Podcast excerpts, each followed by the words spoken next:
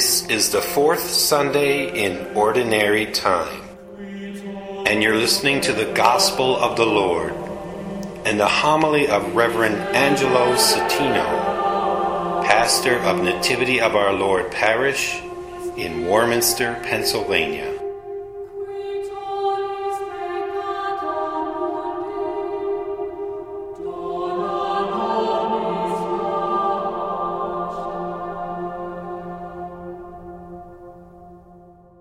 Reading from the Holy Gospel according to Luke. Jesus began speaking in the synagogue, saying, Today this scripture passage is fulfilled in your hearing. And all spoke highly of him, and were amazed at the gracious words that came from his mouth. They also asked, Isn't this the son of Joseph? He said to them, Surely you will quote me this proverb Physician, cure yourself, and say, Do here in your native place the things that we heard were done in Capernaum. And he said, Amen, I say to you, no prophet is accepted in his own native place. Indeed, I tell you, there were many widows in Israel in the days of Elijah when the sky was closed for three and a half years, and a severe famine spread over the entire land. It was to none of these that Elijah was sent, but only to a widow in Zarephath in the land of Sidon.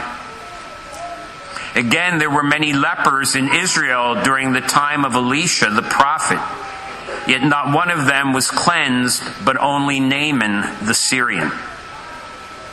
When the people in the synagogue heard this, they were all filled with fury. They rose up, drove him out of the town, and led him to the brow of the hill on which their town had been built, to hurl him down headlong. But Jesus passed through the midst of them and went away. The Gospel of the Lord. So I'd like to call your attention to the first station over here. Jesus standing before Pilate. When Jesus was brought before Pilate, Pilate asked him, Are you a king? And Jesus said, You say I am a king. The reason I came into the world was to bear witness to the truth. Anyone who belongs to the truth listens to my word. And Pilate responded but by saying, What is truth? And so I say to you today, in this world where truth is blurred and tainted, and sometimes obliterated. What is truth? In the first reading today, God is asking Jeremiah to be a prophet, to go and preach to the people and to tell them God's truth. And Jeremiah wasn't dumb, he was trying to get out of it because he knew the price he would pay for bringing God's truth to the people. And God says to him, You will suffer. They will turn on you. They will make you suffer for bringing my word. But you will not be destroyed because I will be with you. In the gospel, Jesus is speaking in the synagogue, and they're amazed at what he's saying. But then he goes on to say to them, I am not accepted here. The things that I was able to do in other towns, I can't do here because of your lack of faith. And so, what do they do when the truth hits them in the face? They get angry, furious, and they want to kill him. When I was in the seminary, I was having a discussion with a priest who was my faculty advisor. And we were talking about truth and the search for truth. And he said, Angelo, always remember if you're going to look for truth, be sure you are ready for what you find. Most of us really don't like downright truth. We were talking the other night, we had the seminarians here for their apostolate day, and we were talking about peer evaluations. We did them in my time, and they still do them. You have to take a piece of paper and you have to write about everyone in your class. Their good points, their bad points. And then the dean takes each one and he takes out of it the threads of goodness and of things that should change. And then you're brought in before the dean and faculty members and told, this is what your classmates think about you. Most of us take it in stride because if we're honest with ourselves, deep down we know who and what we are. But some accept it with anger and disappointment.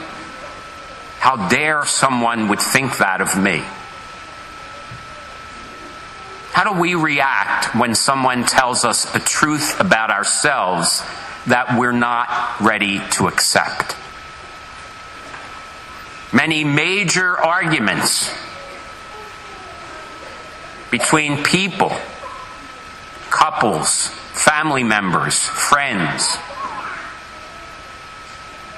are caused by the fact we don't want to hear the truth.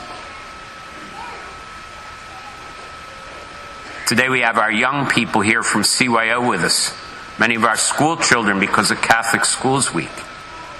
And I say to the adults here, you are to be the prophets of truth to these children. Of truth. Not of blurred truth, not of convenient truth, but of truth. When Jesus said, Anyone who belongs to the truth listens to my word, who do you think he was talking about? Belongs to the truth. The Father, God, is truth. And so, if you belong to the Father, if you accept your duty to the Father as a faithful child, then you listen to Jesus. What happens to many people in our world today that speak truth? They are ignored or destroyed. Because, like the people of the days of the prophet Jeremiah, and like the people of the days of Jesus, we want to be comfortable. We want things to be the way we want them. And do not tell me something that tells me I have to change. Be honest. We're all like that at times. Look at our world. Listen to the news. Do you get the truth from the news? Absolutely not.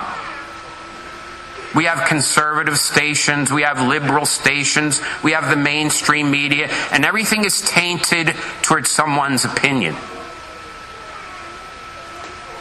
You know, in societies that hold their people captive, in societies of dictatorships, the way they get control and the way they hold the people back is by denying them the truth. We only tell you what we think you should hear. We only tell you what we want you to hear so you adhere to us. My brothers and sisters, in this great land of ours, the truth is withheld from us at times from our leaders on down. How many parents deny the truth about their children because they want their lives to be cushy? Don't challenge them to be the very best they can be. Just shield them from everything that causes them discomfort. Are we doing them a service? No. Because someday you're not going to be there to hide them from the truth. Someday they're going to have to face that nasty world. And so living the truth is something they need to learn as young people, as children. We, the adults in society, must be the prophets of truth to those around us. And we must always seek the truth and not let ourselves be fooled by a false society. You know it and I know it. Lying, cheating, blurring the truth is part of a way of life we live today. It amazes me how people will lie to someone's face and not think anything of it. That's what happens. And why does it happen? Because we really don't want to hear the truth. We would probably be the people who gave Jeremiah a hard time. We would probably be the people who wanted to put Jesus to death. Because we don't want to hear the truth. But do we belong to the truth? Do we see ourselves as children of God? We can blur the truth all we want.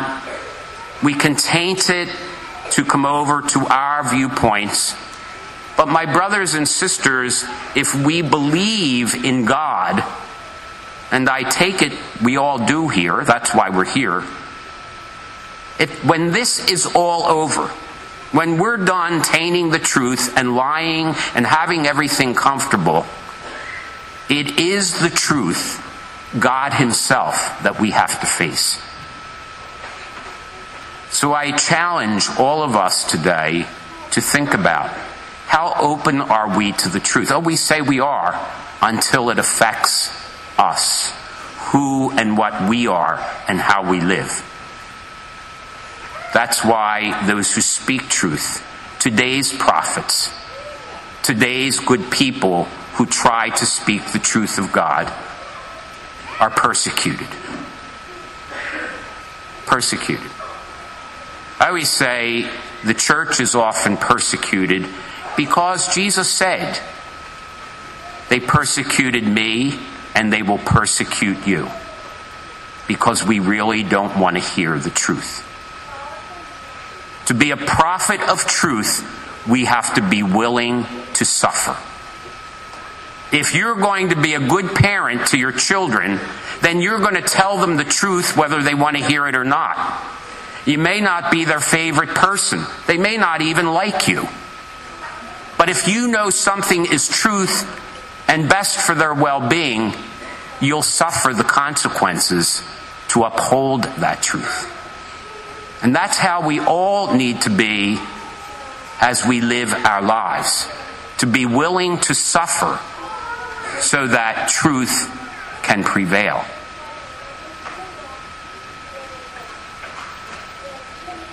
Let's think about that. Let's think about that scene in that first station. What is truth? And Jesus says, Anyone who belongs to the truth listens to my voice and lives in my image and will suffer for the truth.